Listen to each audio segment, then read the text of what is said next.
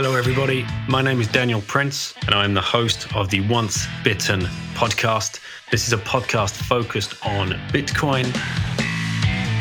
It's my mission to interview as many people as I can around the different aspects of Bitcoin and help people understand exactly what Bitcoin could mean for them and for their families and for their future. I hope you enjoy the show. Thank you so much for listening. Hey guys, welcome to this edition of the Once Bitten podcast. And we have another uber pleb to get to know Drew McMartin on Twitter. You can go and follow him at Drew underscore McMartin. Uh, the reason I came across Drew is because he started putting out a few threads, and one caught my eye, uh, which has got plenty of likes over 4,000 likes, uh, almost 2,000 retweets. Uh, which is amazing for a pleb to come out with and, and just get this amount of engagement because it's a great thread. Uh, hard to soft money, the hyperinflation of the Roman Empire. Really great read, and I urge you to go and check it out. It's his pinned tweet. Really appreciate you coming on, Drew. Thank you so much, mate. Before we do get into this show, please check out the show sponsors. That's coinfloor.co.uk forward slash bitten. They are just announcing some big news. It looks as though they're going 0% fees for some of their services. They're dangling the carrot on Twitter. I don't know exactly what yet. Obi's not told me. Uh, it's very exciting, so keep an eye on that. Relai, R-E-L-A-I dot C-H forward slash bitten. DCA service across Europe. Keep stacking your sats, head down, just keep stacking week by week, day by day, as often as you can. Just make sure you get something set. You can do that in the US with swanbitcoin.com forward slash bitten. One of the best known companies and brilliant bunch of Bitcoiners can help you DCA then please, guys, you have to make sure you take the next step. You get yourselves a hardware wallet so you can keep your sats safe. BitBox02 hardware wallet from shiftcrypto.ch forward slash bitten. Make sure you take that step. Enjoy this one with Okay. Drew. Drew, welcome to the Once Bitten Show. Thank you. Thanks for having me. this is as uh, this is as raw as it gets. With uh, I, I saw Drew's thread uh, about the the fall of the Roman Empire on uh, on Twitter. Actually, you posted that on my birthday. Uh, Did I? enough, Well, happy Yes, belated. yes. Well, thank you. And it's one of the few threads about Bitcoin. Even well, it's not right. It- It's about the fall of the Roman Empire. This is the thing. It's one of the few threads that I've managed to just pass the phone to my wife and her be completely engrossed in Wow. the whole thread, the whole story. And I could see the stars aligning and the dots clicking and the dominoes falling. I was like, yes, this is awesome Got one. yeah and here we are with like uh, a pleb coming out of nowhere with that's this accurate. fire thread was this your first one um, that would have been maybe my second or third thread, but yeah, essentially one of my first. And uh, I basically started writing. I guess would have been January of this year. So yeah, six, seven, seven, eight months ago now. I guess. Mate, Um, that's, that's awesome and yeah and just you know the reason well the reason obviously the reason for the thread and the reason for everything is just you know i just started realizing like what what the heck's going on here and felt compelled to tell people like you know once you know that information to me there's a bit of a burden of responsibility to like tell others what you know what's going on because is it's pretty serious stuff um, what's happening and I find the reason why I sort of, I'll, I'll back up a bit. Uh, this was going to take a while, but um, the reason why, like, I wrote that thread and I, the reason really why I started writing in the first place, and we have a, like a quick little blog that we do, but the, main the main reason was that I was I was telling you know local friends to to buy Bitcoin, and you know they, I would say two or three listen to me just on trust. Everybody else wants you know an explanation why why am I buying this magical internet money?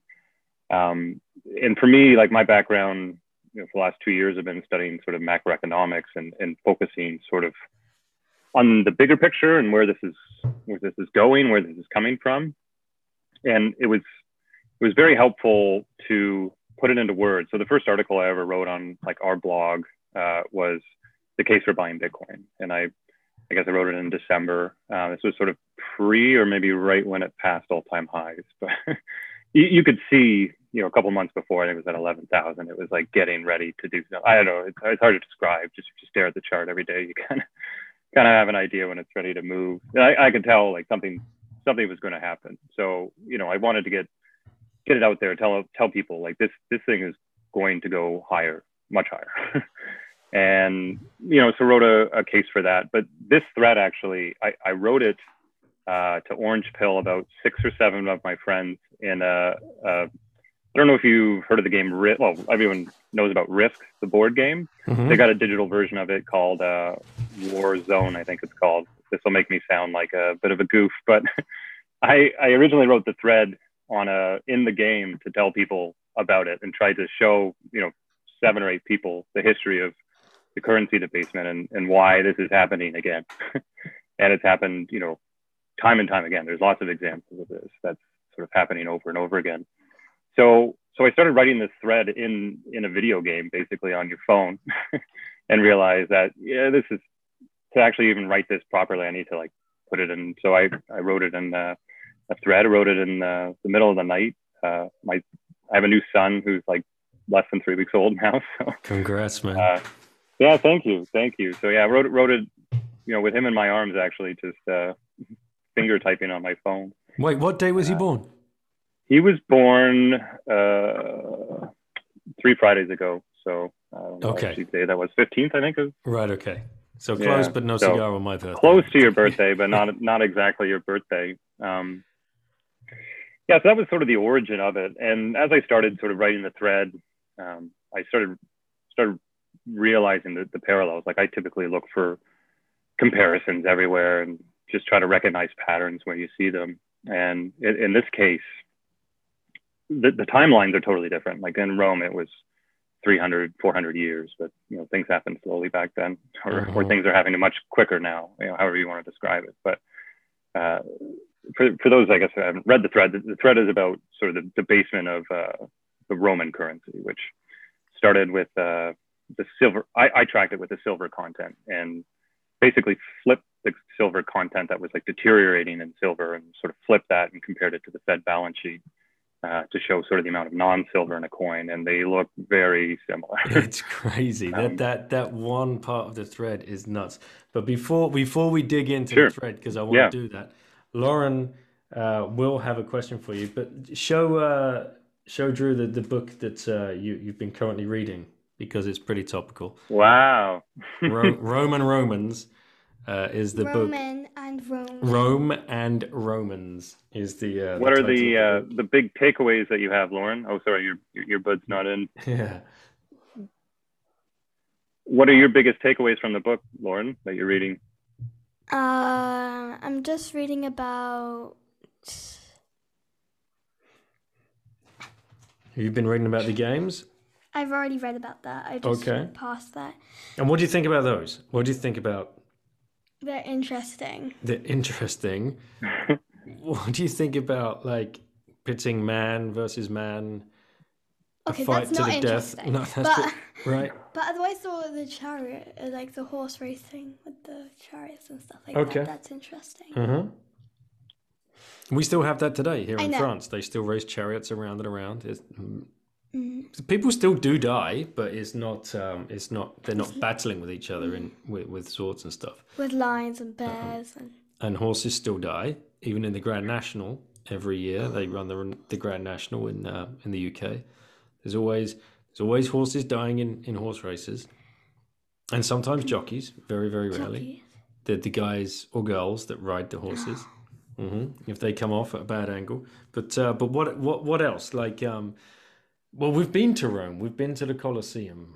Like we, we've actually seen this building and walked around it where they were doing that. What did you think of the building, Lauren? I'm just trying to figure out the place. Hold on. So, was it the place where we pretended to do bullfighting? As- Ah, no, that was in Spain where we visited um, Ronda and we visited one Ah. of the oldest bull rings in Spain. Uh, no, okay, the- then I the- think I might remember the Rome one, but it's very, it's very, it's very it's fake. a lot of falling down buildings, and then we walked around the forum, and uh, then we went into one building where you walk in, and there's a great big hole right in the middle of the ceiling, and when it rains, it just rains straight in. It's uh, it's crazy. But I when, might remember it. and, it's very. what about like if you watch like the movie Gladiator or something like that? That was terrifying. it's a violent movie, right? it's a violent movie, but it's a really good one. Great movie. And sad Russell one. Crowe at his finest. Yeah, absolutely. So, what do you kind of think about those times, the the, the times of the Romans, the, the greatest empire the world had ever known at I that think point? they put in a lot of thought that was dumb, but I think they put a lot of thought that was good too. Yeah, So they have their times. I'm like, oh, that makes sense, but then I'm just like, why? yeah, Some of the biggest cities, like of, I- it took thousands of years to get cities that big again. So the you know the sheer headaches of sanitation and technology to have a you know almost a million people living in a city is mind-boggling for 2,000 years ago. Mm. They invented the uh, aqueducts too, I think. If I'm not mistaken. Don't quote me on that. hmm uh, to bring the water into the cities because you know nowadays you, you don't see it but all your pipes are underground you just open your tap and you get your water a million people in a city 2000 years ago was pretty tricky Mm. it's uh, it's mind blowing. The the engineering, the feat of engineering that they were uh, pulling off back then. What blew me away about the the Colosseum when we visited the Colosseum, you had there. Uh, I think in its heyday, it could seat or stand, whatever you want, you know, cram sixty to eighty thousand people inside. yeah yeah It 60,000. had a retractable roof. It had a floor that could be um, completely removed, and pe- and obviously the lifts that uh, that they bring the uh, the gladiators or the animals up from.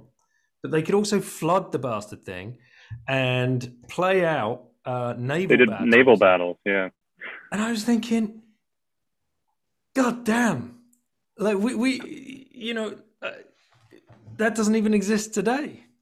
no and complex like underground systems below the Yep. 60000 structures and it boggles your mind how they were able to achieve that so far, so long ago Yeah, it's it's crazy.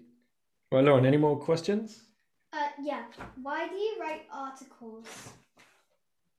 Why? Good question. Um, two points or two two parts to that. Uh, one is to selfishly help me better understand investments. Uh, so there's a huge selfish component, and that the more you write, the better you understand concepts.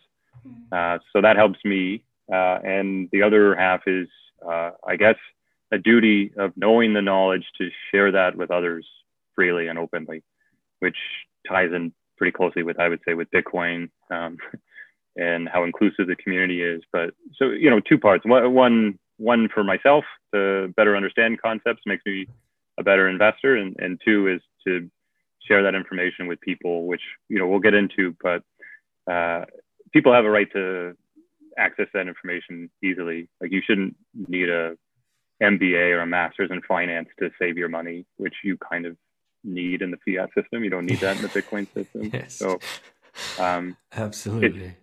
it's a lot of unproductive time that's spent, you know, just preserving your purchasing power, which is crazy. Like, think of how much time, just based on sort of the group of people I know, a lot of them don't spend a lot of time studying finance.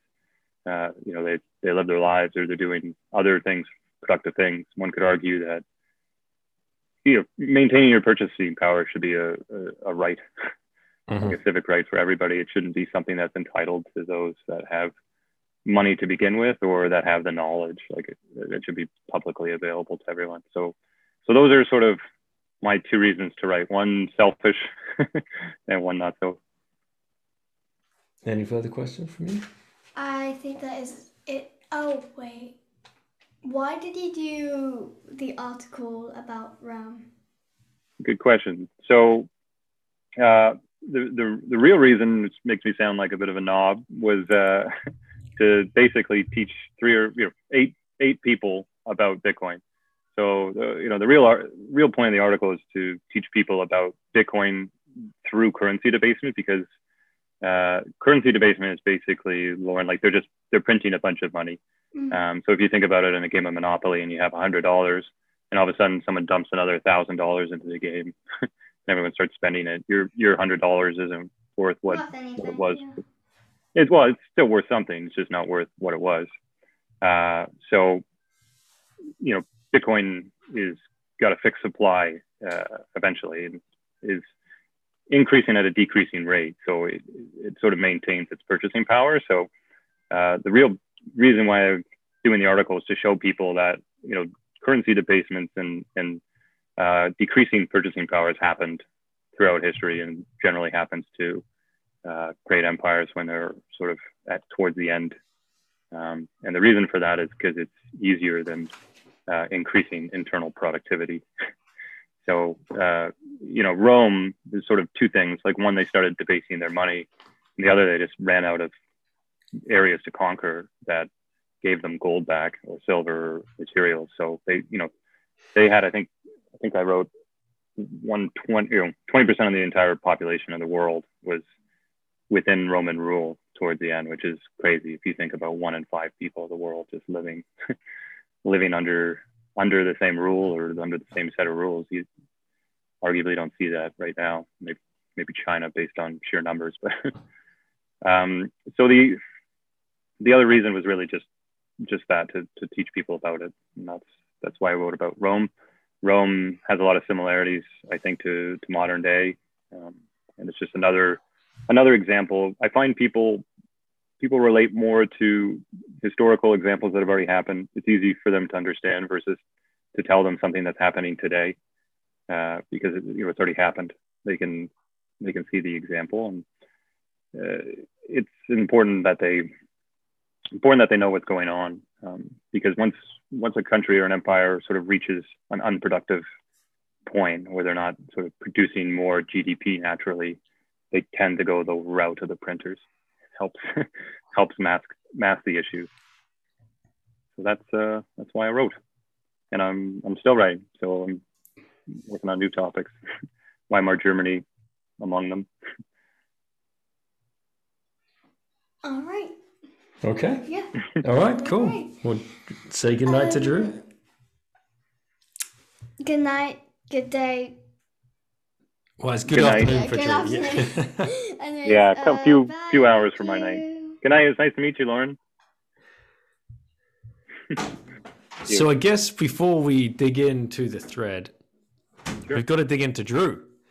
Sure.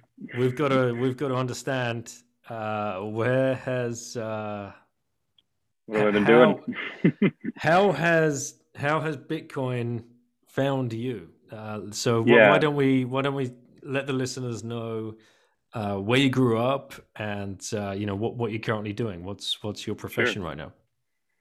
Yeah, so I grew up and still grow up in just north of Toronto in Canada, Ontario. So uh, Canadian, close to the states. We visit the states, you know, a fair bit. Generally go there for winters. Uh, so you know, have pretty heavily influenced the states uh, in terms of that. Uh, in terms of my profession, my background is in city planning.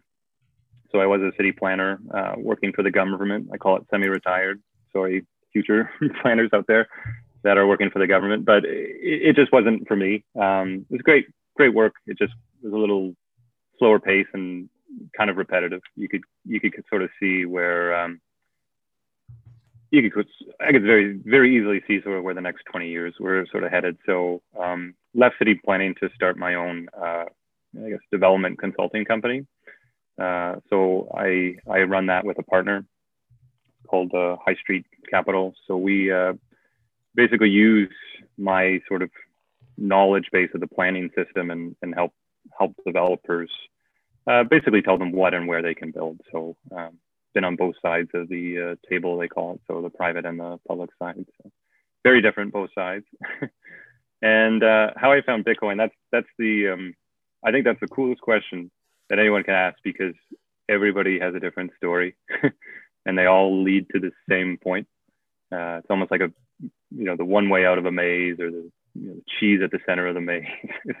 Everyone sort of is walking around aimlessly, not aimlessly, but they're in different directions and they all seem to converge on the same point and, and a lot, oftentimes they, they come at it from different angles.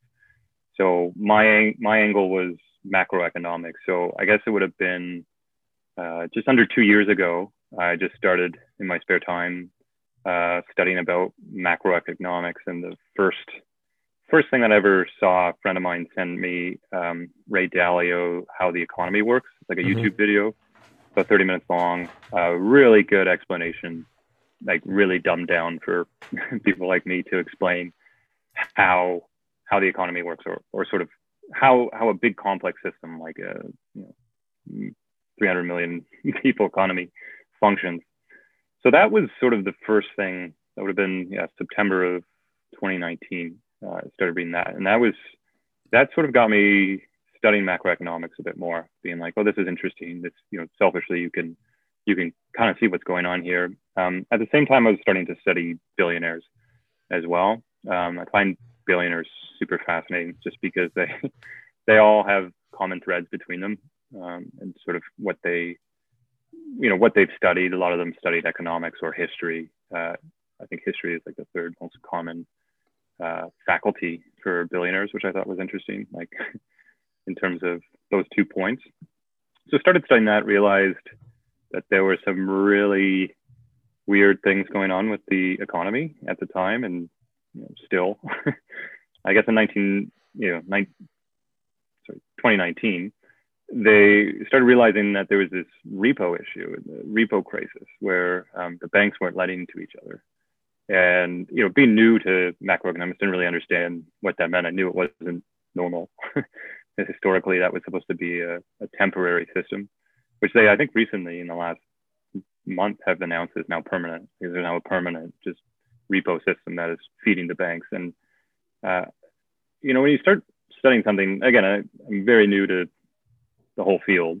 so I don't claim not to be. But when you start studying something sort of every day for two years, you start seeing recurring patterns. And one of them was that what they were saying and what they would say six months ago never lined up, like never. Um, the other thing that I started noticing, uh, and this is sort of heavily influenced with like Ray Dalio's Big Debt Crisis book, uh, was that we were at the you know the very end of a 90 year long term debt cycle I think Dylan LeClair, uh, he writes for Bitcoin Magazine. He wrote a really good thread on that, just sort of summarizing Ray Dalio's big debt crisis work.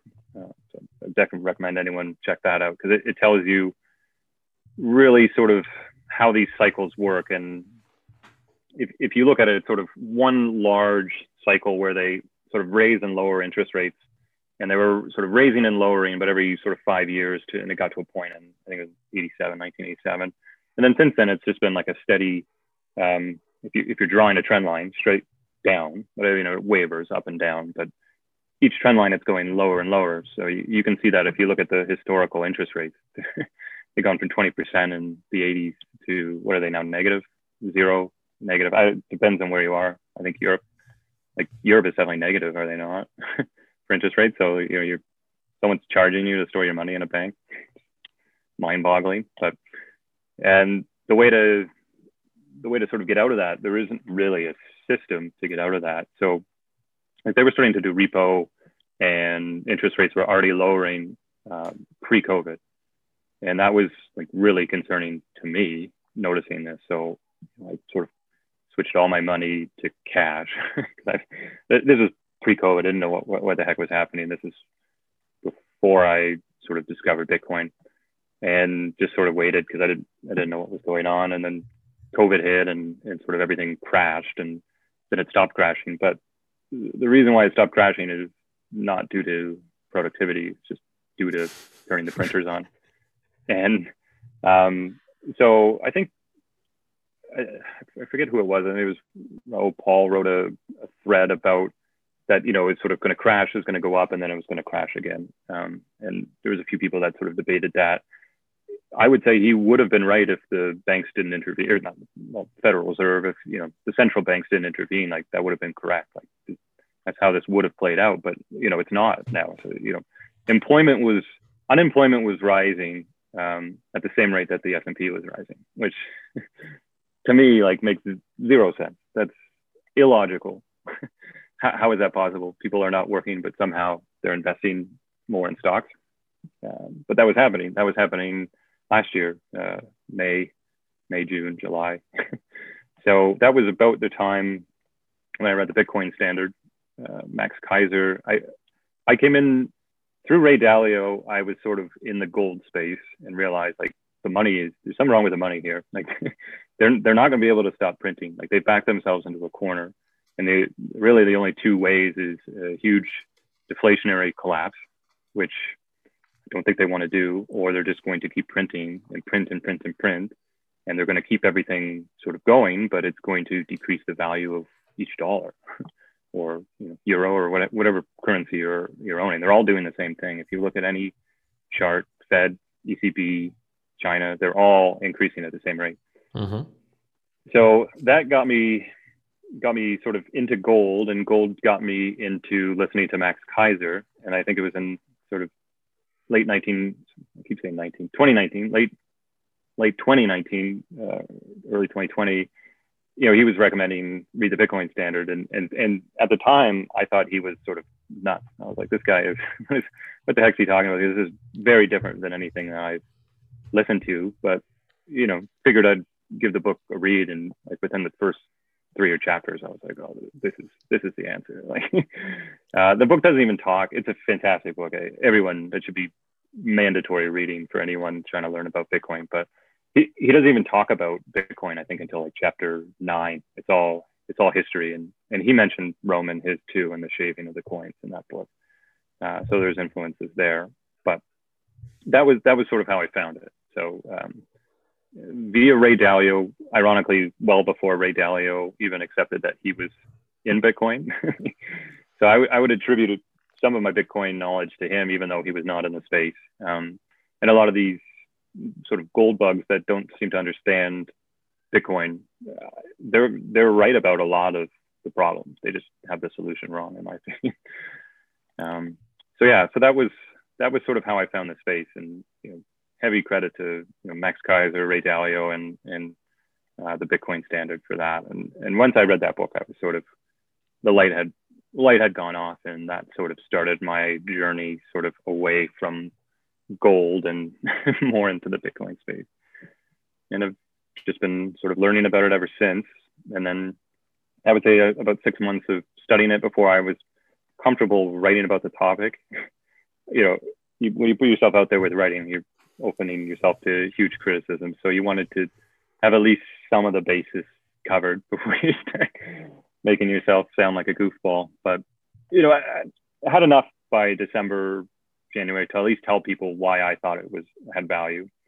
Uh, so the first article on our blog we ever wrote, like I wrote, was like the case for buying Bitcoin, and then from there, sort of started uh, studying about Weimar Germany uh, there's a few people on Twitter at the time. I was you know, happy little small following of people, like a nice group of people. And a lot of them were saying like you need to read uh, When Money Dies, which is a book about uh, Weimar Germany's hyperinflation. So that was that was another book that sort of firing more light bulbs off because it, there are a lot of similarities to that book to what's happening now too.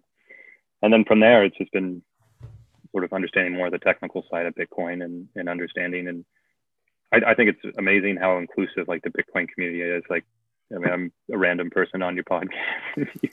you message, you had no no reservations. Like, hey, do you want to come on? I said, sure. Like, let's talk. Why not? Like, no one no one cares where you came from in the space. You don't care what your credentials are. If you, if you know and you have a the the one thing that the Bitcoin community has is a, a willing to learn. Um, that's that's really the one one criteria you have to have an open mind. I, I find and really no um, really no attitude or uh, I guess what's the word I'm trying to say? Not attitude, but you really have to have a humble beginnings or accept that you don't have all the answers. I guess would be the, the one thing. But true, we're all we're all, we're all, toxic maximalists. Like you know, we, we, you know. I I I uh, don't buy that at all. I think that's the craziest notion ever. Um, I do see some Bitcoiners like the frustration when you've been in the space and you hear like ignorance after ignorance after ignorance. It can really wane on someone. And I, I I've only been in the space, you know, at most two years, less than that.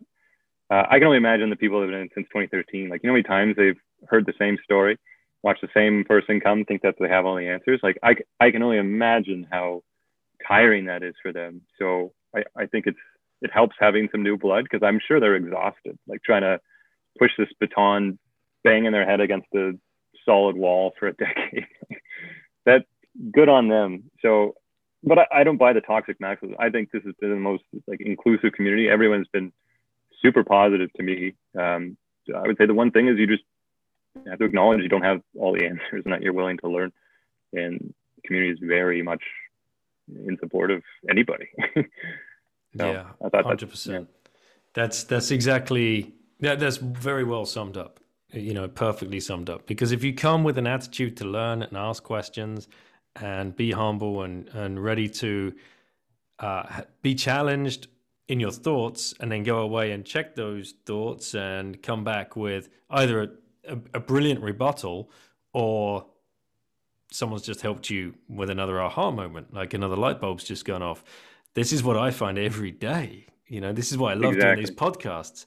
You know, you, you chose to write, I chose to start a podcast just purely to have these kind of conversations and, and help me along my journey. And the, the, the guests that I've had come on and been able to expose to other people and, and help them along their journey is just, I, I love it.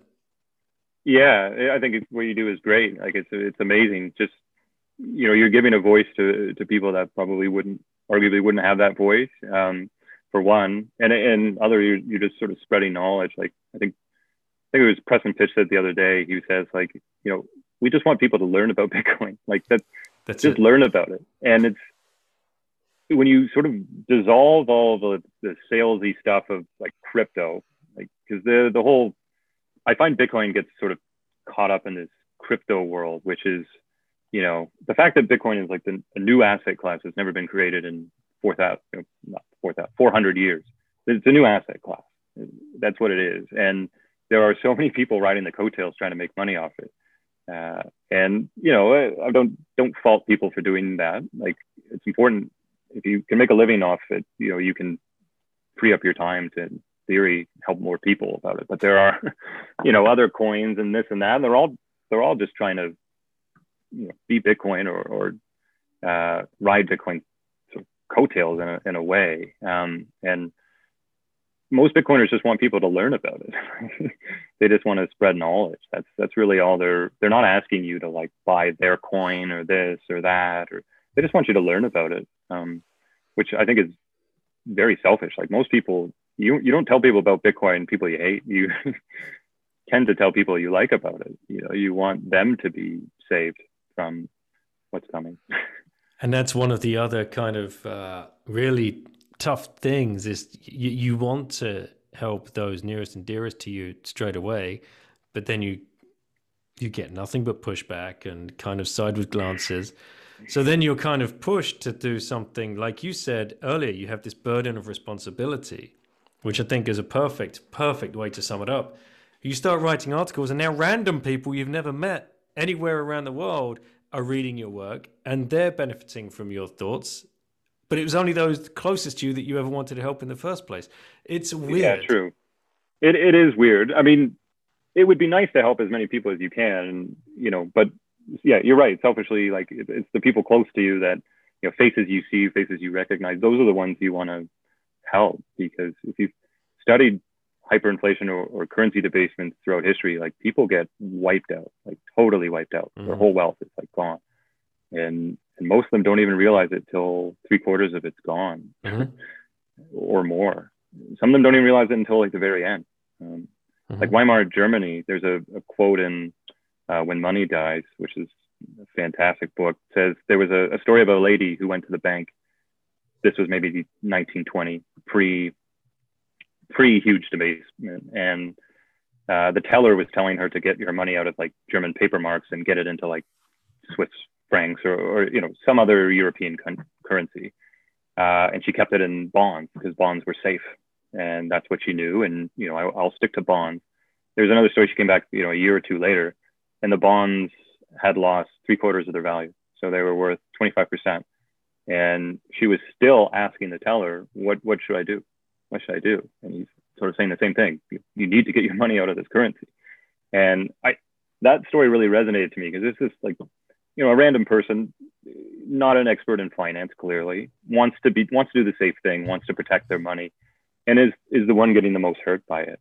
Mm-hmm. And that doesn't sit well with me personally. That no. you know, it's it's the most uh, not the most innocent, but the most sort of unassuming people that are going to get affected the the most.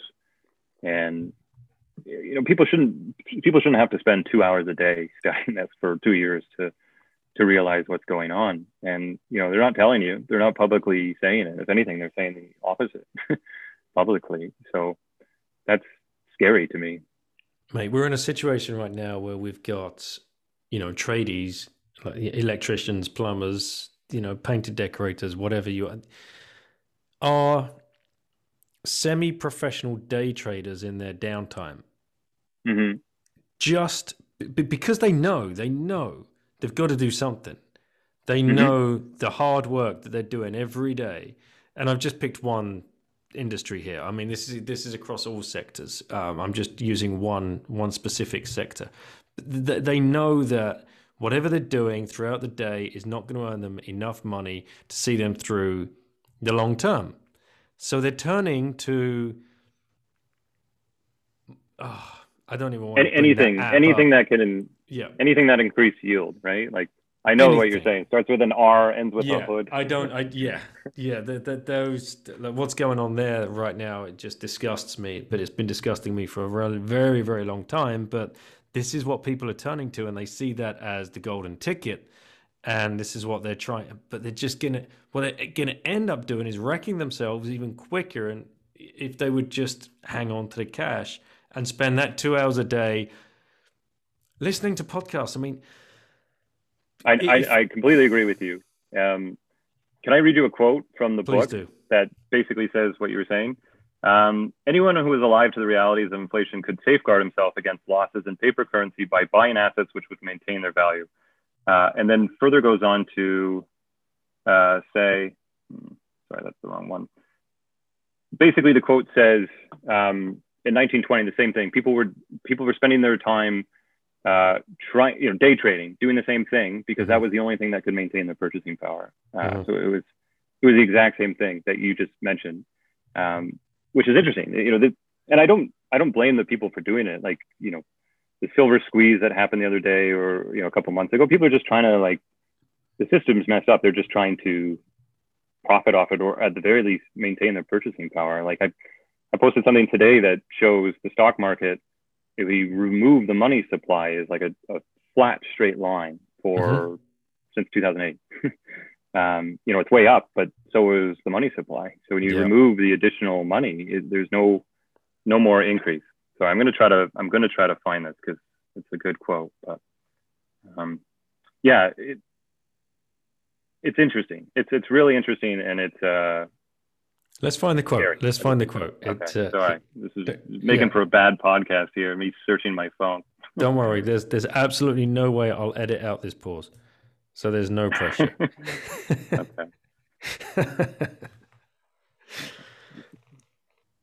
is is is this the quote that you've sent off to be uh, you know made into a poster and uh, like this is going to come no. back and, and sit, sit on your wall? No, no, it, I, I, apologize. I'll I'll try to find it. Um, but no, the, basically the quote is, is saying the same thing, where it's saying people in the 1920s were doing the exact same thing. They were gaming the market because that was the only way that they could.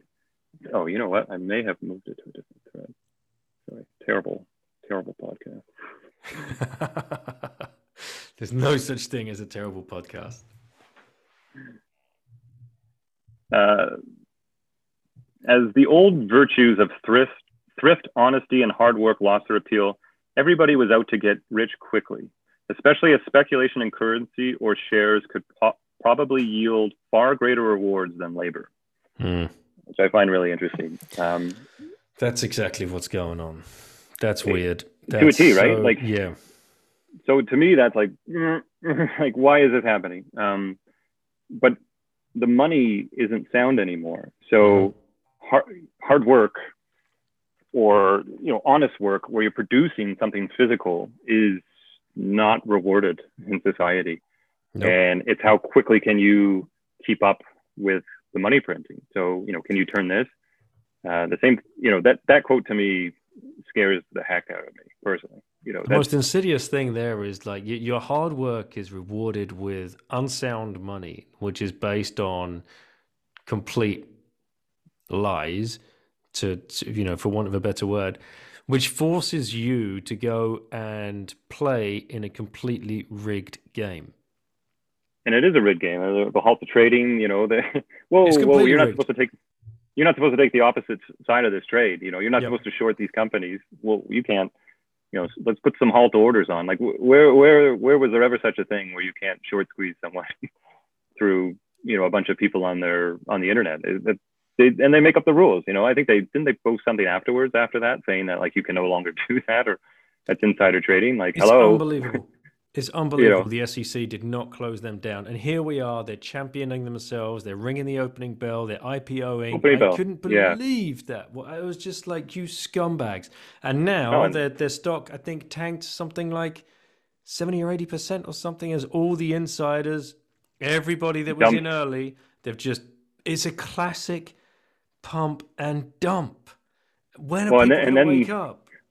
And then the name of it too is like the ultimate slap in the face because you're doing the exact opposite of what you know the historical tales would say of that name. It is Hood uh, Robin.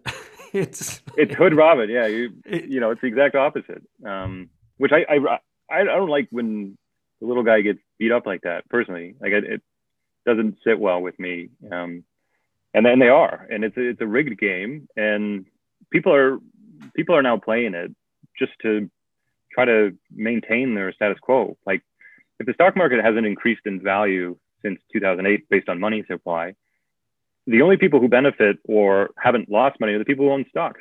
Mhm. And there are a lot of people, and the most poor people, they don't have huge portfolios of stocks. You know, they're the ones. So if everyone else is sort of status quoing, although the money supply is up, so they have more money, the people who don't have are way behind, like way behind than they used to be, and they're wondering why. why I'm I'm going to my job, I'm saving.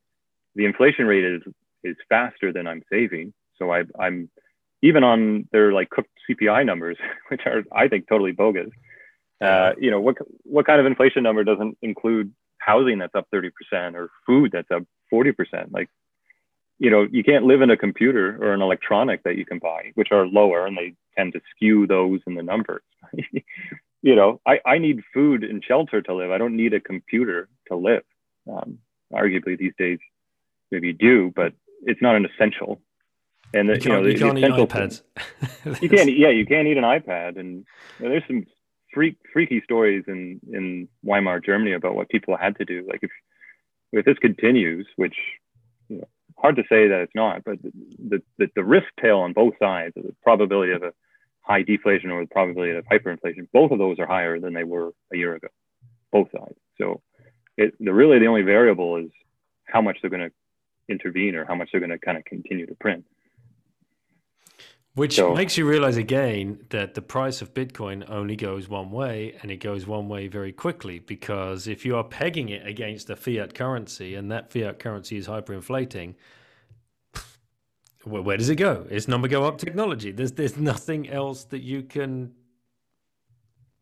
Well, and that's the thing. I mean, um, in in the Bitcoin space, everyone talks about sort of hyper Bitcoinization, where people are going to start measuring about with Bitcoin, which I don't think is that far away. Personally, I try to check myself sometimes. Like, have I gone too far? Am I like too far to one side in support of Bitcoin? But everything that I check just says no. No, you, you're you're on the right path. Like uh, nothing, nothing you're researching is saying otherwise.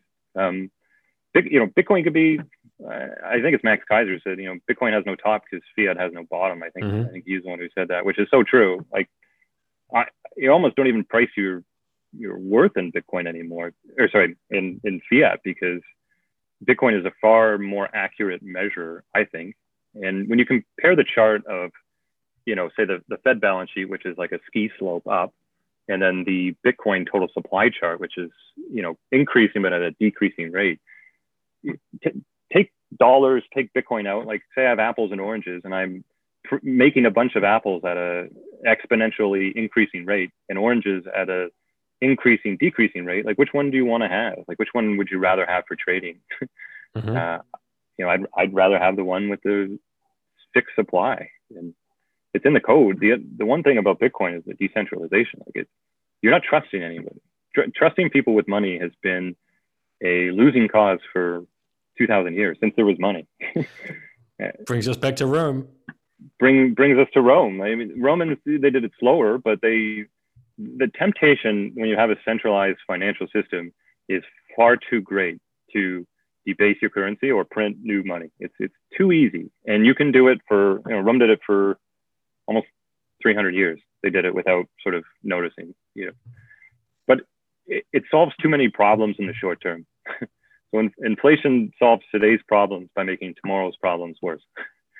and nobody wants to deal with tomorrow's problems, so they just push it away, uh, which then causes more problems in the future. Which oh my gosh, you know we've got some more issues in the future. How are we going to solve these? Well, we'll print more money. Oh, that'll solve it. And it's like great. And then you know another year goes by, and they're like, oh my gosh, this problem's even worse. How did this happen? It's like, well, it's because you just printed all that money like a year ago. Like, did, did, I feel like I'm taking crazy pills telling you this, but it's you know when you're in the moment, I, I can see it's it's very tempting because the issue is productivity. When you're when you're not increasing productivity, you're just printing money. You're actually decreasing the efficiency of everything. hmm uh, productivity, you're decreasing efficiency of money. Like everything is being decreased. And you know the, the the arguments against deflation that you know the whole world would explode, I find hilarious to me because all that does is just incentivize you to allocate your capital efficiently. If I you know if I'm getting the Bitcoin deflating and and basically deflating just means your purchasing power is going up. Like a, even just a, a conservative number of like say Bitcoin's increasing at eight percent. If I'm going to invest my Bitcoin, I need to make more than eight percent, or I'll just save it. so that incentivizes everyone to efficiently allocate their capital. Um, you know, you're not going to spend your Bitcoin on frivolous things if you're not going to, you know, remake that money back. You, or maybe you will if you really like the thing, but you're you're more incentivized to just hold it. and some people think that that's going to completely blow up the economy. I think it's going to make it way better, but those are hard to hard to have that debate with. It's very, very difficult to have that debate because, I mean, you know, you do not want to have that debate with a mainstream economist or a PhD or someone who's even got a degree in economics because, hell no, you know, Keynes is the man. He knew what he was talking about. And you don't want to have that debate with just the general man or woman on the street because they don't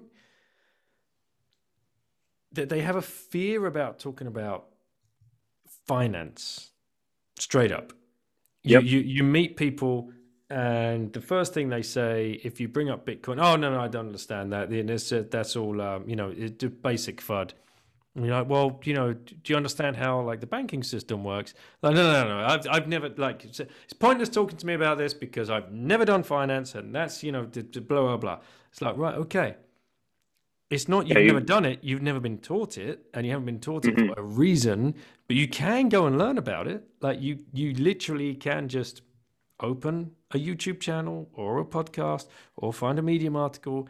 It's out there for you. I would say 95% of it is all free. It's open source information, you know. It's it's like the code, like it's it's like the Bitcoin code. It's out there, it's open, it's free. No one's saying like, you know, here's well, maybe some people, but you know, no one's really saying like, here's my thread, like give me money. You're just saying like these are my thoughts. Like I I'm pretty sure these are correct. but you know, make make that a decision for yourself. And that's the other thing. When you start learning about it, you start maybe agreeing with some things, maybe not agreeing with others. Like you you more knowledge brings more knowledge, and you don't need a degree in economics. I would say it's actually uh, no, you, you don't need uh, a degree in economics. You, you that's, that's precisely the point. If you don't to have learn a degree in economics, you're way ahead of the curve. Like I, I have zero zero formal training in economics, zero, and I like say that as a badge of honor because mm-hmm. um, it, it took took me a couple of years to like unlearn how I learned in school. mm-hmm. um, like for instance, if I'm writing a thread, I, uh, people are going to read it. They need to read it. It needs to be clear and short. if I'm writing a paper in school, you know, if it's not 2,500 words, it's wrong. It's like, well, if I can say it in half the time, why am I, why am I being punished for that? And mm-hmm. you know, the whole academic system doesn't encourage efficiency. The whole government doesn't. Any government. No. if you worked in it, it's you know, I've worked in government. There was subcommittees and this and the people that did excel, they didn't want you to. They wanted, you know, hey, careful, you're rocking the boat. You're making you're making me look bad.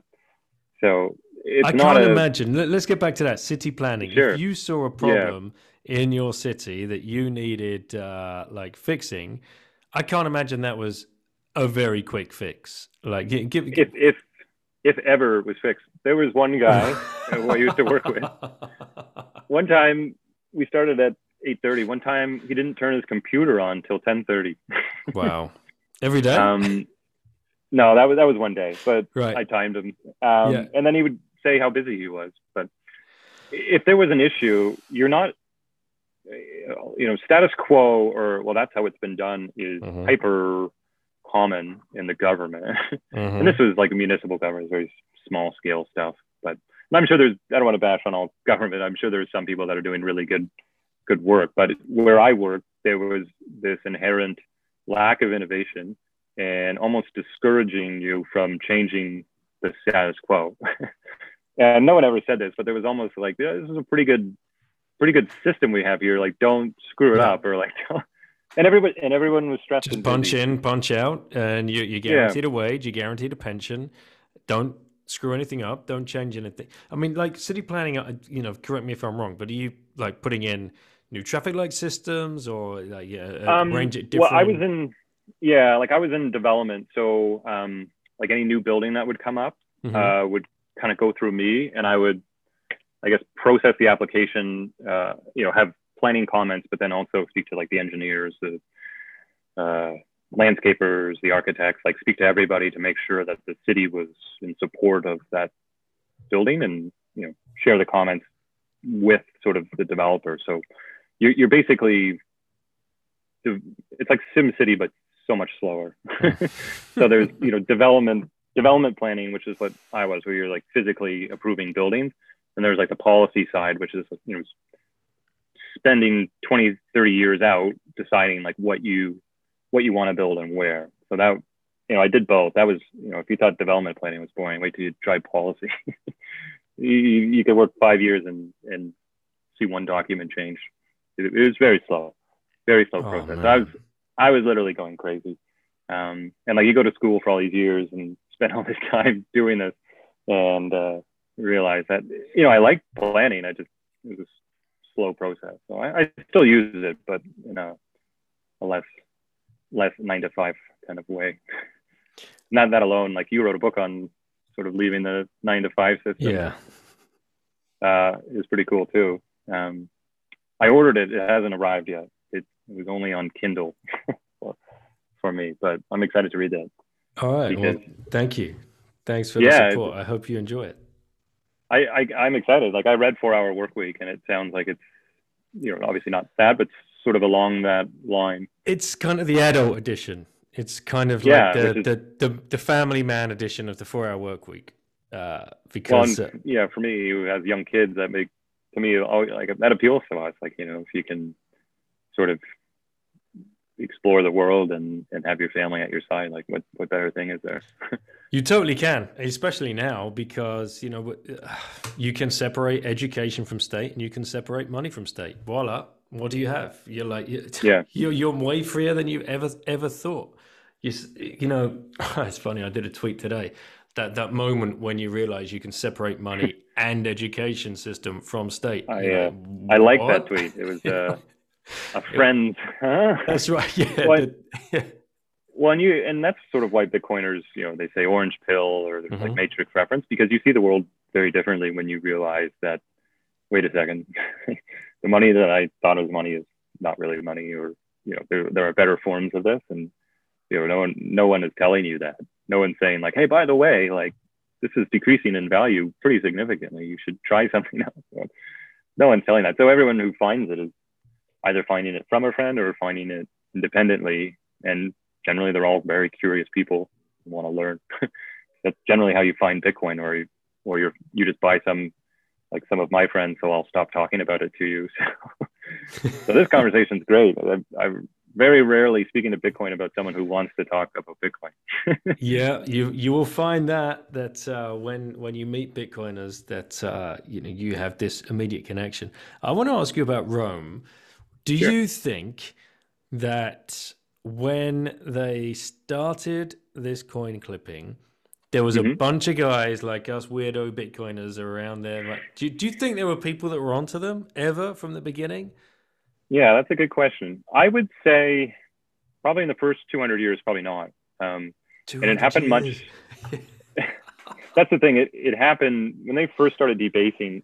I would say the whole process was almost like 400 years. So Mm. uh, it happened much slower. That I would say, I I like attribute currency debasement to like a, a boiling frog scenario where you know you put a frog in a boiling pot, it jumps out, it's too hot. If you leave it in there and you turn the water up gradually, like it'll die.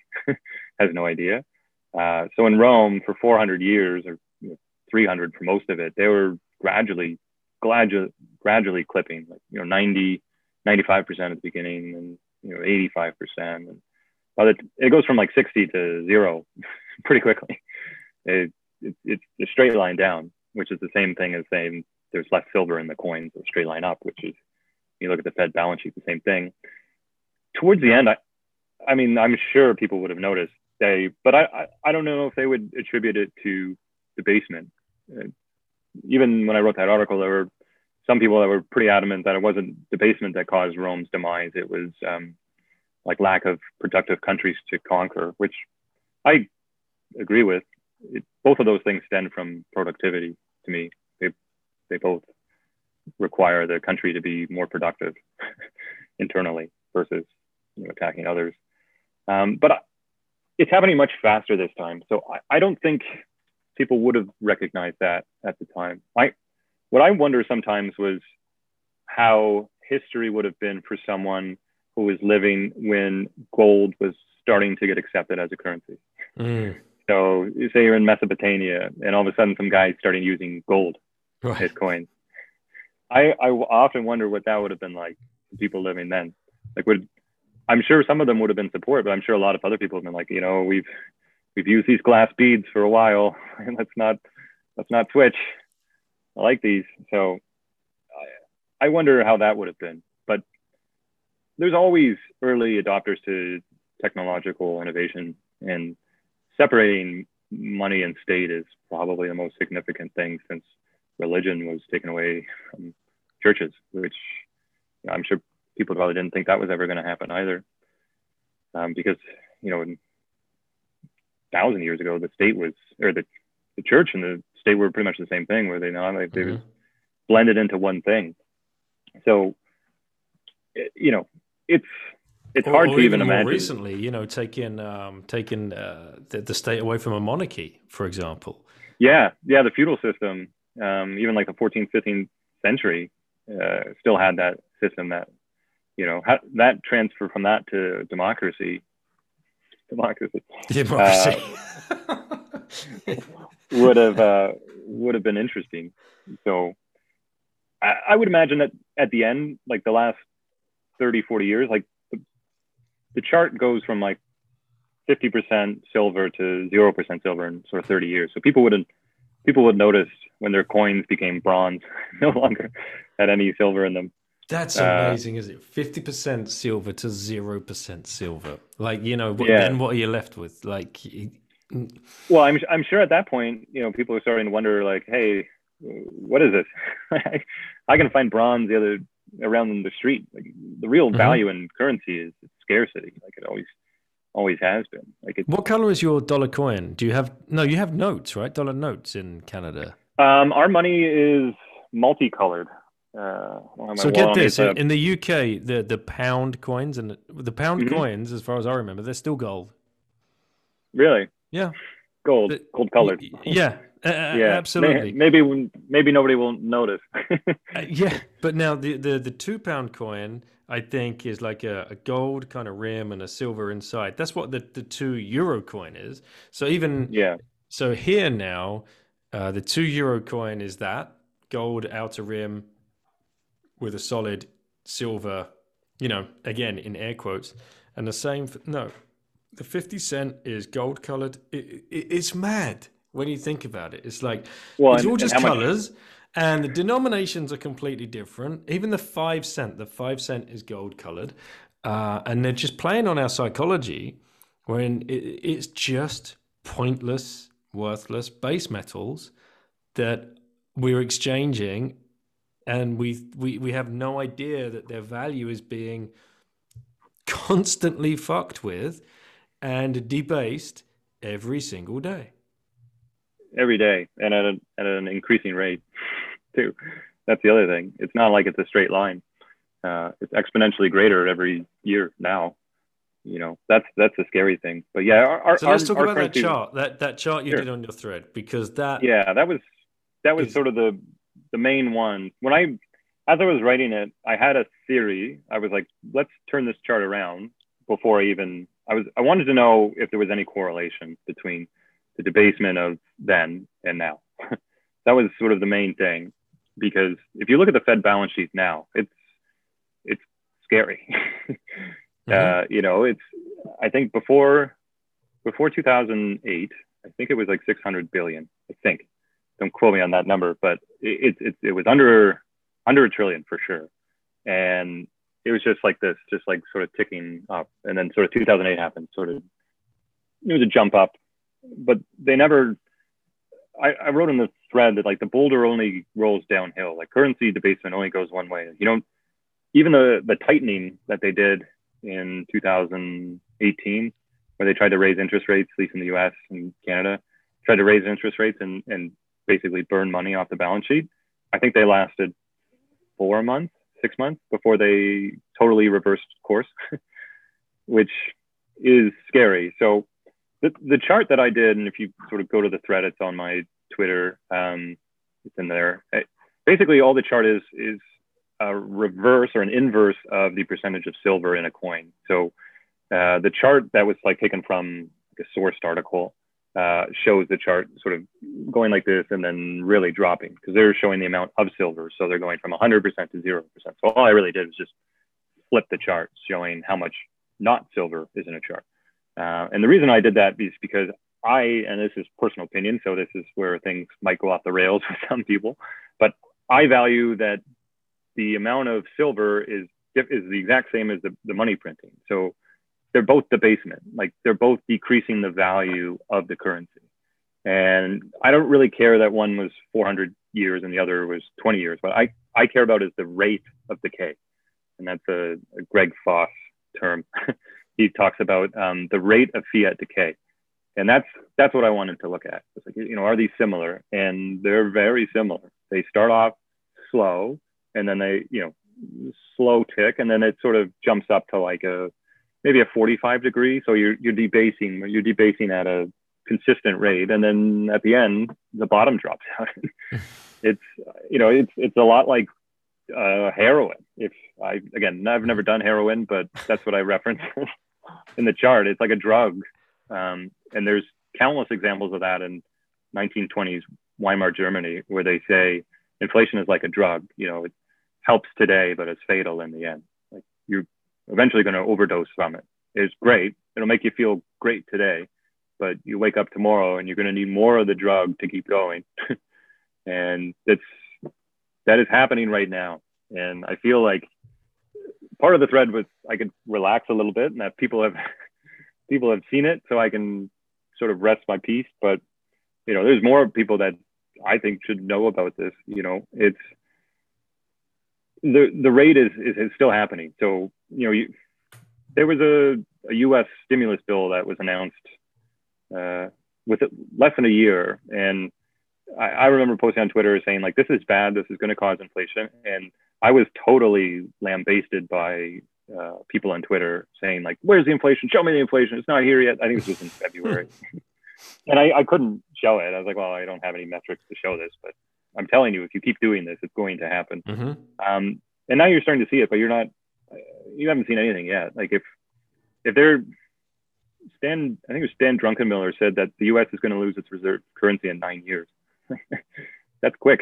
Like that's a billionaire talking about the reserve currency of the world basically ceasing to be that in, in less than a decade, which I think is a conservative estimate, if you think about it. And the amount of debasement that's happening now, you can say that it's COVID and COVID is causing this, and if COVID stops, they'll stop debasing. I don't personally buy that.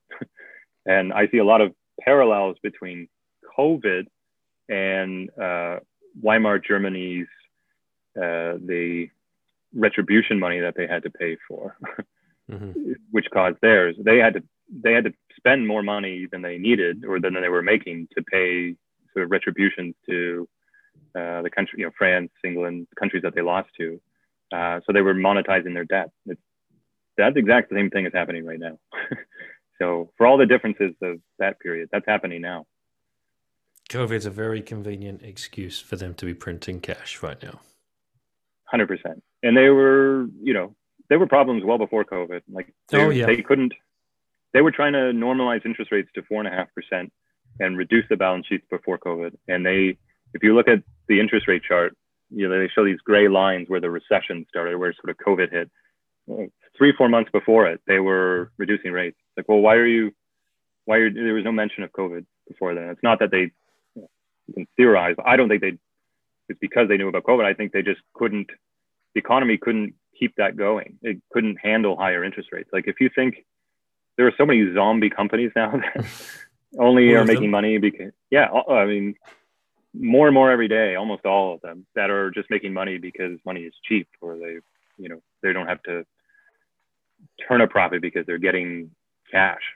You know if that that interest rates are not good for them. If they raise interest rates and money suddenly has value again, you know, companies are going to be in trouble. I, they, they can't do it. I, they can't. So they, they have the choice to do it, which I don't think they're going to do. And it, this is the theory part of sort of my thing. They are they going to is someone going to come along like in the 70s and say like we need interest rates at 20% to stop hyperinflation, which is not a popular thing to do.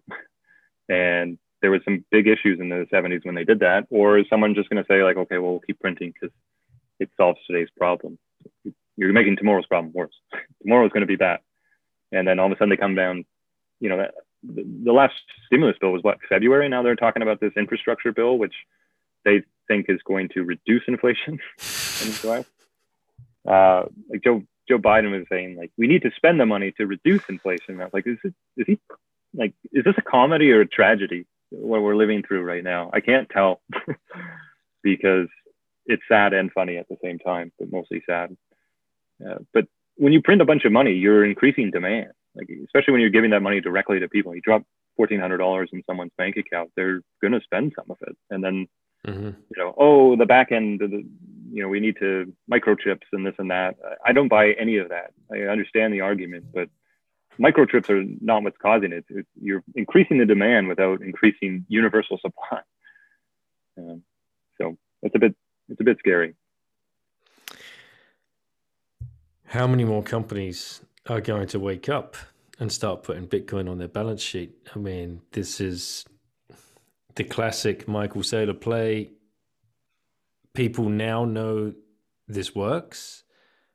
We've got almost a year of, of data of how they did it. He's completely exposed his playbook. If these companies do not want to go to the wall, which I, I really don't know that they care, honestly, I, I, it's as if the fiduciary duty of almost all of the CEOs on Wall Street is it feels like almost zero. Like they just don't care. It's like, yeah, whatever, we'll take the cheap cash, we'll buy back our stock, and uh, all of the insiders will write some options that will expire in six months, and then you know, and more pump and dump bullshit. I, I think share buybacks are one of the craziest things ever. When I realized that that was a thing, like you could not give money back to your shareholders and just buy your own stock, which then inflates the stock's value. Like you're not you're not adding value. The stock just costs more. Like, um, to me, that's crazy. It's crazy that you can do that. But how how many companies? eventually, I think all of them will own Bitcoin. To be honest, I mean that's probably going to get ratioed, but I, I, do. I mean, it, you have a fiduciary duty to to protect your company's worth or protect your thing. Like Michael Saylor has been very clear about, like he's made reference, like he had, I think, money in in Argentina, and he said, like, how how the heck are we going to get this out? And he, the solution for him was to buy a boat and drive the boat home. which shows you like how much he had value in their native currency or how much he thought it was going to maintain its purchasing power. So I actually, one of my first articles I wrote after the, like why Bitcoin is good, that was the very first one, uh, was about uh, this gentleman named Hugo Stinnes, who was, became the, the, the richest gentleman in Germany uh, that I wrote about it. And actually that one, Preston Pysh, I think, retweeted mm-hmm. that months ago. He was one of the first people to sort of uh, I guess follow me that people would know, uh, which he, he sort of tweeted about it. And because Michael Saylor was doing the exact same thing that this Hugo Stinnes gentleman did in the 1920s. Like he was borrowing debt in mm-hmm. fiat and then buying coal mining, uh, steel, gold. And he was like, if he could service the debt, which he could, he'd take it and then buy hard assets. and Michael Saylor is doing the it's it's literally a carbon copy playbook, and I'm I'm certain if you quarter him in a room, he's like, yeah, for sure. Like I studied him, I know who he is. That's exactly what I'm doing, because he's doing the same thing. He's he's taking bonds, he's creating bonds for his company. He's taking his company's cash, and he's just turning mm-hmm. it into Bitcoin, and he's doing it when he gets extra cash from his company. Because his company generates free and clear cash flow, and then he's doing it if he can service the debt on these like bonds that are like one or two percent, which bonds the bond market, that's the craziest thing out there. If um, but he, he's doing the same thing. So he's he's and people every time he buys more Bitcoin, they're shocked. Like, oh, he's, he's still doing it. every, every time he's you know the very first announcement, I like I I remember I think it was 450 million or 650 or something yep. like that. that 450 the first announcement. Yeah. Yeah. Yeah. yeah. Oh no, no, so, the, the raise. You're talking about the raise. Yeah, so not his not his cash. Right. Yeah, I the raise. I think you're right. It was oversubscribed to 650, if I remember. Yeah, and then he did another one yeah. another month ago. Yep. Um, frankly, it's brilliant what he's doing. Mm-hmm. Uh, if you I've studied like history, and you, he for sure is a studier of history, guaranteed.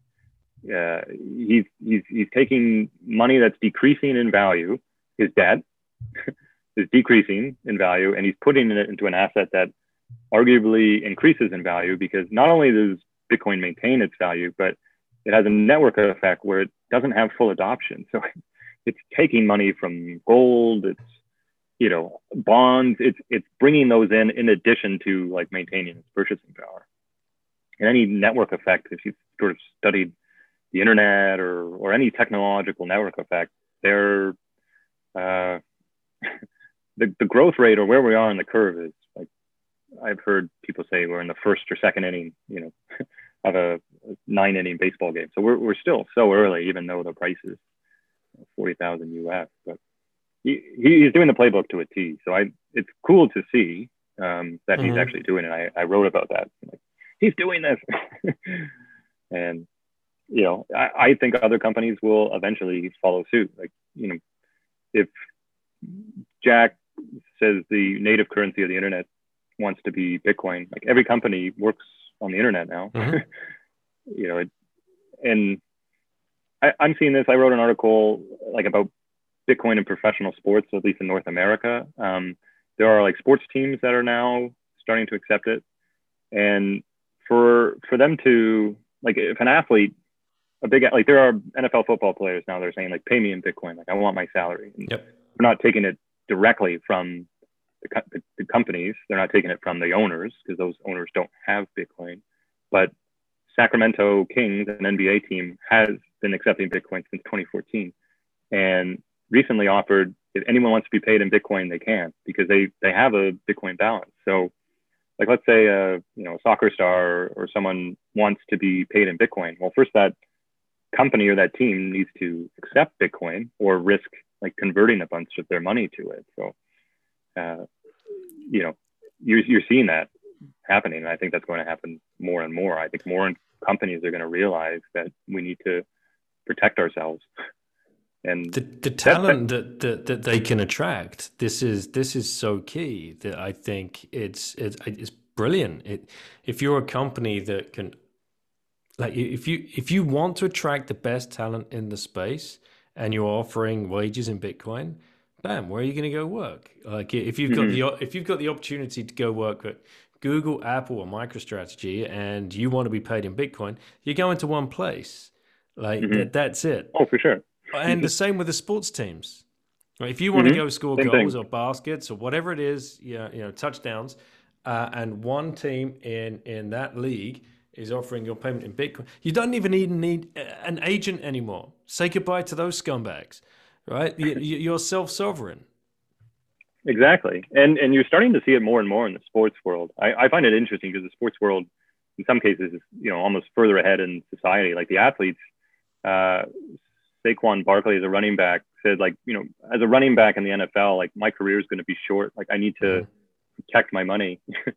and you know, and, and that's the thing. Most most of the people are doing it defensively. Like most people come to Bitcoin. At least I've found Bitcoin as a defensive strategy to mm-hmm. sort of maintain what you have because it's a risk it's not so asset. Much, this is the it's a risk. Yeah, it's it's a, it's a hedge. It's a put. You know, however you want to call it. It's it's basically a hedge against your money losing in value.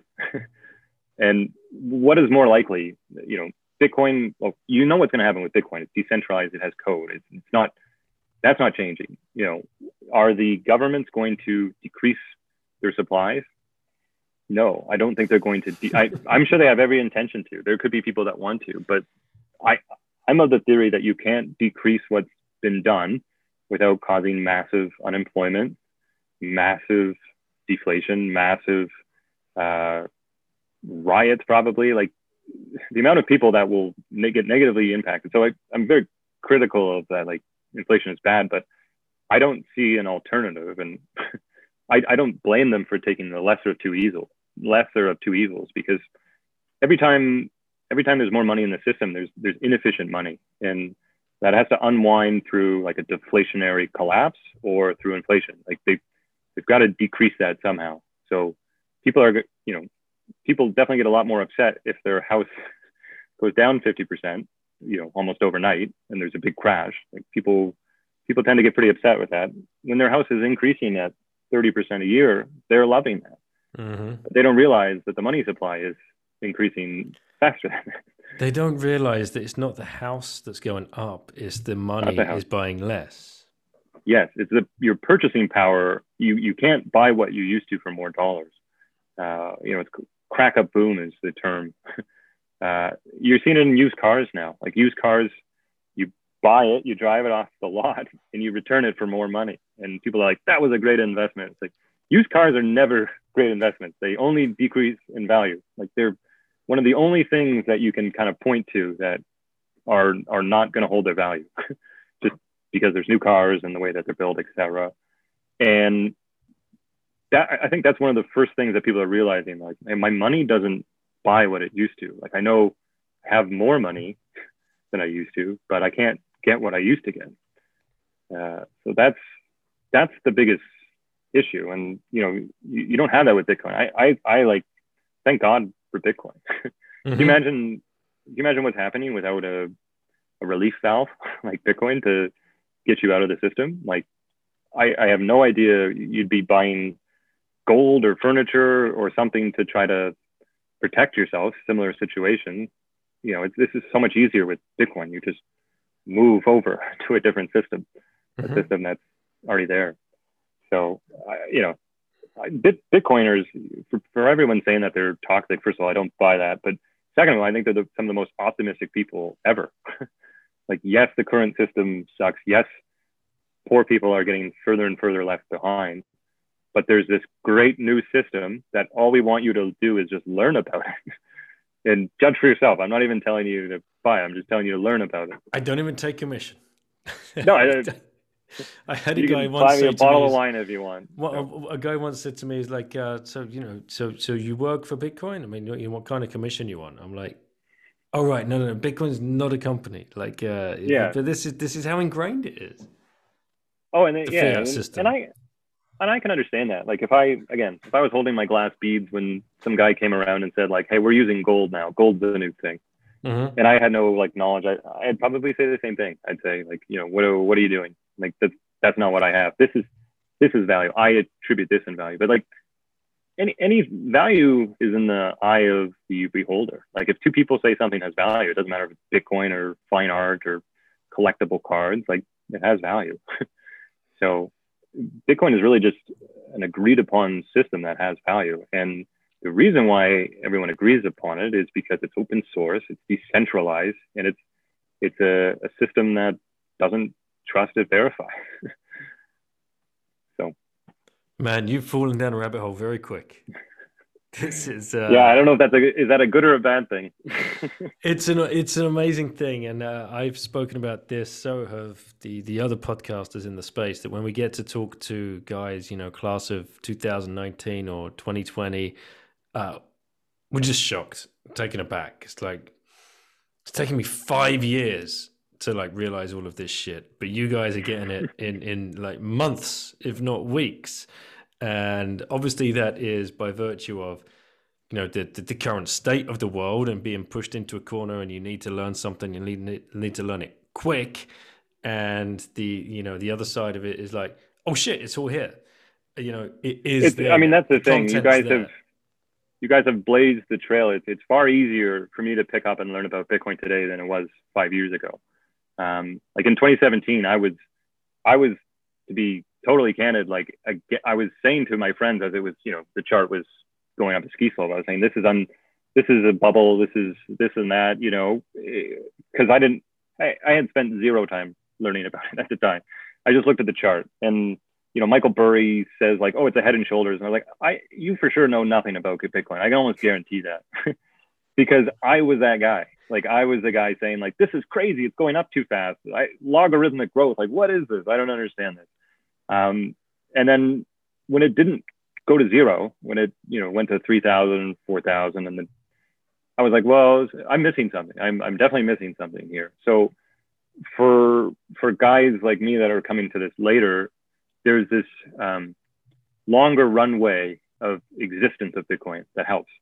That helps. Like you know, coming to it five years ago, you know, there were still like hash wars and people Yeah. sort of fork fork wars. Like Mhm. you know, that would have. I have no idea what it would have been like for someone to be like, Bitcoin's great, but so is BSV. And it's like, well, no, it's not. So I mean, a lot of that a lot of that's been put to bed and a lot of the fud that comes out now like from you guys like you you're like yeah we, we this, is, this is fud that's been around for five years so a lot of that's been debunked and the information readily available and and there is more mainstream adoption now like I, i've seen commercials on tv that speak to bitcoin I've, i never saw that in 2017 2018 2019 um, and there's just this groundswell of adoption that frankly, you know, without me, like Bitcoin is going to adopt. It's just I'm trying to speed it up faster. That's really all I'm doing. Like it's, I have no doubt that it's going to happen. Like you, you put something together that people realize is good and helps them and helps them save money. People are going to figure it out eventually. Like I equate it to like putting like a spear in a bunch of monkeys. Like someone's going to figure out that this is something that they can use. Or an And- iPhone and a bunch of Nokia users, right? I mean, Yeah, I, I yeah, was just like- Nokia. It's like, yeah, whatever. With that, I what's that? Yeah, yeah, that's never gonna, that's never gonna catch. Well, But iPhone like, three, I'm like, yeah, all right, I'm in, and I'm telling all my buddies about it. Like, uh, you know, it's you can't stop it. Well, you you can, and I think there's there's this sort of snowball effect where you know people are you know the detractors that people are against Bitcoin or let's say it's going to zero. Like to me, that makes no sense. um, there there are so many people that are saying I put value in this. I'm willing to exchange my fiat for this. It's not going to zero. There's there's way too many people that are doing that. And the floor is just getting set higher. Like there are more people that come along that are informed and understand what's going on. So every year that it stays alive, more and more people are aware of what's happening. Like they they know, you know, however they're approaching it, or they know that it's a new asset class, or you know, however they they know that it has value. And and more more and more people are are waking up to that. So so for guys like me that kind of come along, it, it's easier. The the path has been blazed. We're just walking it. it's already been cut. We're just walking it and waving around. So yeah, it's uh, it's great. You guys uh, are following, and um, may many, many more find that same path. But before we wrap this up, Drew, I've got to ask you: sure. if you had one orange pill left to give to someone, who would you give it to, and why? Oh, good question. So, one orange pill to someone, like one person to to know about it. I um, hmm, think about that. Probably wouldn't be a family member. It would probably be someone who has like, I would say Elon Musk. uh, and the reason for that is he's like learning about Bitcoin publicly, and it's painful to watch. Um, but he has, he, you know, he has a, a large group of people that he can reach, and I think it would help the space if he understood it maybe a bit better. Maybe he does. Maybe he's playing us all. I don't know, but he's not. To me, he's not. some of the stuff he's going through great lengths to say he's not Satoshi. oh, I'll, I'll put yeah, it politely. He's, he's definitely he's definitely way down the learning curve. And well, and I, you know, that he's got a lot on his plate, right? Like, you know, to to expect everyone to be, you know, an expert in, like, he's the chief designer of a rocket company that's going to like the moon and Mars, to then expect him to, you know, spend two hours a day studying finance for, in my case, two years, like that's, he doesn't have that time and he's, he's working on other things. So, you know, I, I don't behold anyone who doesn't have the time to learn about this, but that's why it's, it's, you know, any, any person you can tell about it or, or have them understand it, I think is a good thing because it's just one more person that sort of frees to do whatever they want, you know, think of how much time there would be more time if, if people could save their money efficiently. This is this is the most bullish aspect about Bitcoin and Knut uh, Svanholm. I don't know if you've uh, followed him or read his books yet. Uh, he's uh, he wrote two books. Um, Independence Reimagined was his latest one, and Sovereignty Through Mathematics was his his first one. Brilliant Bitcoiner, and he just announced publicly two days ago I'm done. Fiat job is over. I'm going full time Bitcoin, leaving my country, taking the kids out of school. We're moving to a different country, and I'm going to be writing another book. And this is what Bitcoin can do it can release you from your fiat existence, your fiat job, and give you the time to spend with your family, spend time on yourself, spend time on the projects that you want to spend time on. And in his case, writing another book about Bitcoin to educate even more people about it. This is going to exactly. keep happening. Well, and when you have free time, like when you're not, like for my case, I left my sort of nine to five job, and that gave me the freedom to uh, allocate my time more efficiently, and it allowed me to car- carve off time to do uh, to learn about Bitcoin. I think you know, and I would say Bitcoin is probably the most important thing that I've ever done, is even writing about it single handedly. But think of what, what other people's passions are. Maybe your passion isn't macroeconomics or Bitcoin. You know, you're going to pursue your passions. If you have the time to support yourself when you give people time back, like Noam, Noam Chomsky talked about that. He's writer saying like you give people time, they're gonna you, you're not sort of he called it like a dumbing of society where you're just you know people call it a rat race. You know you're just sort of in this hamster wheel. If you if you break break free of that you have this free time to pursue your passions. Like mm-hmm. i i truly believe that. Most people if you give them an infinite amount of time they're they're going to do something they're not just going to sit there no you produce like, hey, value I'll... you produce value for someone else and then yeah, all of a sudden and, you have you, you you've got someone paying you to do what you, what you love doing Oh, I mean, you see it in art. Right? Yep. Modern art is you know, some of the stuff that cathedrals they used to build took hundreds of years. you know, it, people don't understand how quickly or how long it took to produce significant things sometimes. And um, there's a lot of books about that. Uh, I think there was Richest Man in Babylon. I read one yeah. that sort of I've had a, a similar Yeah. similar sort of thing where you know you, you can allocate your time better and you can create a, a higher GDP without shaving money. that's not that's not a sustainable solution. It's never been sustainable throughout history. So uh, so yeah, so I I think Bitcoin is amazing for that for that aspect, and I think it's going to help so many people because hyperinflation and and high poverty and losing having wealth concentrated in fewer and fewer people is, is not a recipe for super productive society. I don't think. No. And a lot of people will turn around and say, they'll point the fingers at Bitcoiners saying, well, you guys are just, uh, you know, you, you are accruing all of this wealth through Bitcoin. And, uh, you know, it's, it's just exactly the same thing. There's going to be those that hold loads and then there's going to be those that hold almost nothing. What I try and explain is like, you know, what's going on like it, you know maybe in the more developed nations we have people that uh, that they are using it for a completely different reason to those in an underdeveloped uh, underdeveloped nation but it's still the same thing. I was talking to Thibaut about this earlier. It's the same damn bloody thing you know and and jack talked this about jack mallers pointed this out in his speech.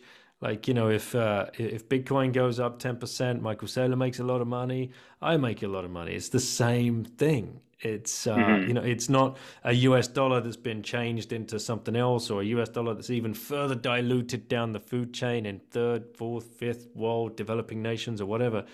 No, man, this is it. Same It's the same you- thing. equal playing field, right? Yeah. Like, and it has to get the money has to get distributed somehow. Like you can't Absolutely. have a you can't have a, a significant new invention to a monetary system and just send it to everybody at the same time.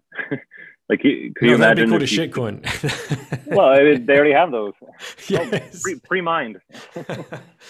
Airdrops. So yeah, you, you can't do that. You it has to achieve its value from people accepting it. Like if you you just send everybody something at the same time, it, it doesn't have the same effect. So yes, there'll be some people that have more coins than others to begin with.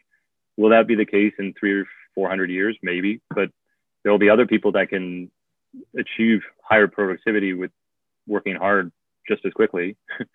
like how many millionaires uh, what is it like 90% or something like of millionaires had zero dollars like hmm you know So what did they do? That- they, they created What did they do? Yeah. or val- something that offered value that attracted uh, money to them.